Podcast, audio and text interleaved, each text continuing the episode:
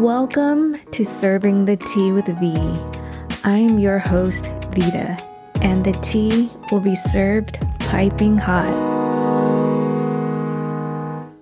Do you know if you're a people pleaser? I know I used to be. You're now probably wondering, am I? There's nothing wrong with not knowing that you are. You're just unaware. That's why it's so important to want to discover who you truly are. Look within, see the good, the bad, and the ugly. Work on your shadows. Face the so called demons and work with them, not against them.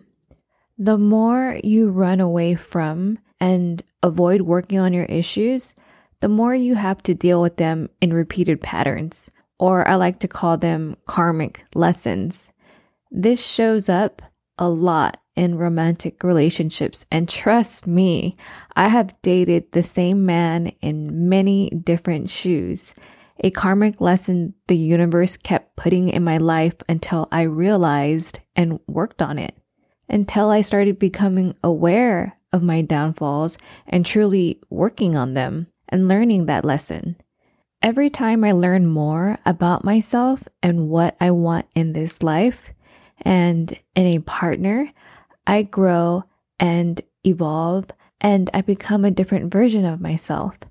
It's not easy and it's definitely not linear to be completely honest with yourself, or as I love to say, call yourself out on your own shit. It's hard. You'll want to give up. You'll cry have many breakdowns, but through this work, there is a breakthrough, and it's almost like you're born again. It's beautiful. You no longer tolerate half assed lovers or friends. You know your worth and value your time. You know what to put your time, energy, and effort in, and what to let go.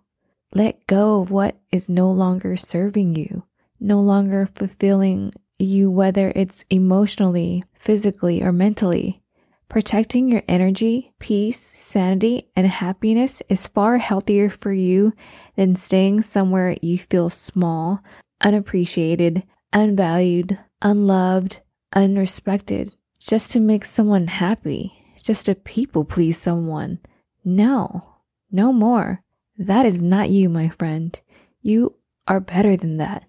There's probably more signs than this, but here are nine signs you are a people pleaser. You find it hard to say no and feel guilty when you do.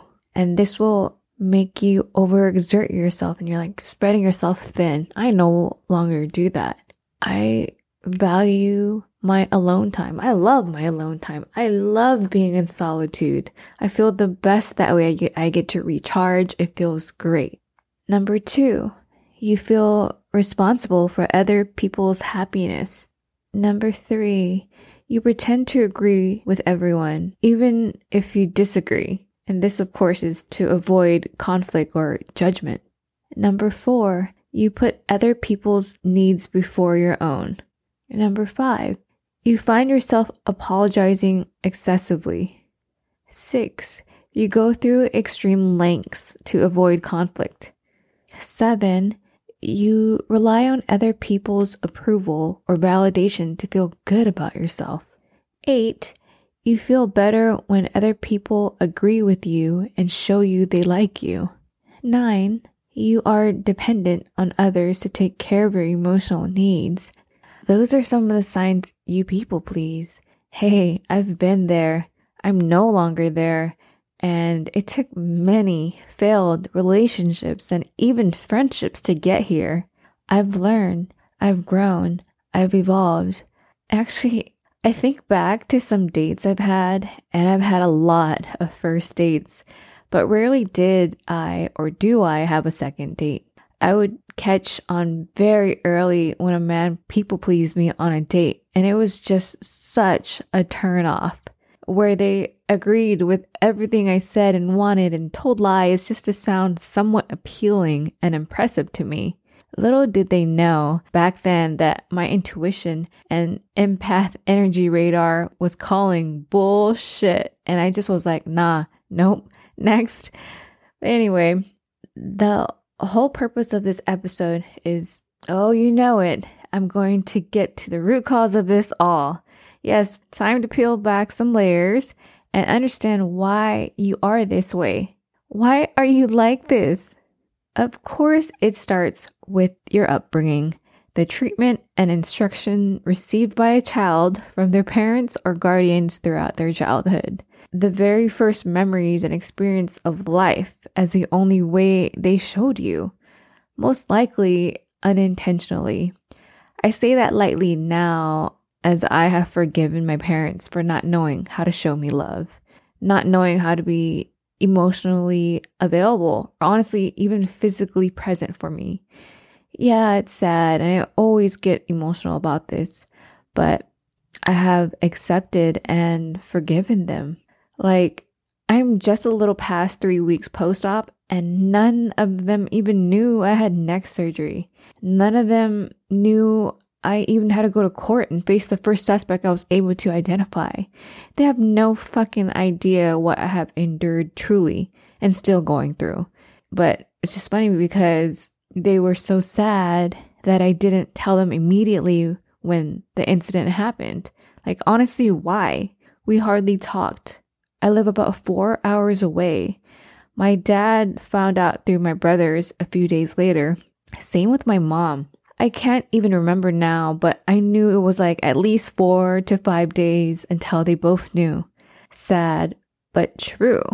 Okay, I'm getting off track here. Coming from a dysfunctional family or household has a lot to do with why you've chosen horrible romantic partners because truthfully, you didn't know any better. All you witnessed growing up was some shit you shouldn't have. Yeah, no family is perfect. Hell, no one is perfect. But if you were raised in a household where you were constantly emotionally neglected, most likely you turned into a people pleaser or attention seeker. People who are too nice to you and want to love you are actually a turn off to you because they feel foreign to you and you immediately reject them.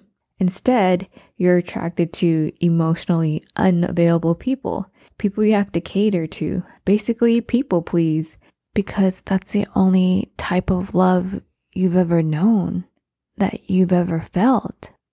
And if you don't know about emotional availability, that was my last episode, so tune into that. But truly, it makes me sad, but also stronger because I got to learn this about myself. Realized I've been repeating cycles, repeating patterns, realized it was also me, the toxic one, all along. It truly amazes me. Working on yourself never ends. How and who you were raised by isn't your choice, but who you are now is up to you. It starts with your mindset, self awareness, the willingness and desire to want to be a better version of yourself. That, my friend, are the tools to your journey. Once you get better, then boom, now there's some new shit you gotta work on.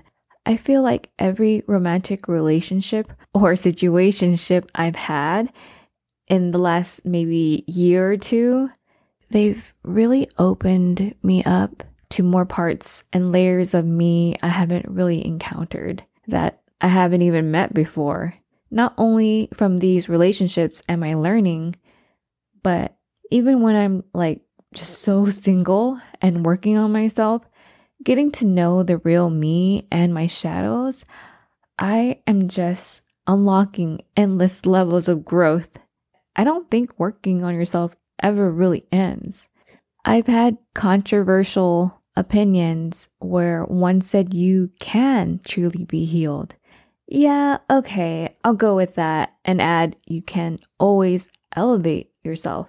Your wants and needs may also change over the years, and you may need to work on these new versions of yourself to fit, to align on this path. Well, I can go on and on about this, but I do want to say that now I think you can be in a relationship with someone and heal together, learn, grow, and evolve together, help and support each other. I used to think heal yourself first, then someone will come. Shit, I might die alone, bro. yeah, and no, because there's no timeline for healing your wounds, your trauma. Everyone is on their own path and at their own pace. I can't judge anyone's journey. I'm only here to hold your hand, guide, and support you. Unlock these levels of self discovery and be the best version of you for you. Don't people please. Know your worth. I want you to feel seen, heard, respected, and loved for who you are. Thank you so much for listening to this episode. If it brought you value, entertainment, or you simply just enjoyed the tea, please rate, subscribe, share it with friends, and follow me on Instagram at serving the tea with V. Till next tea time.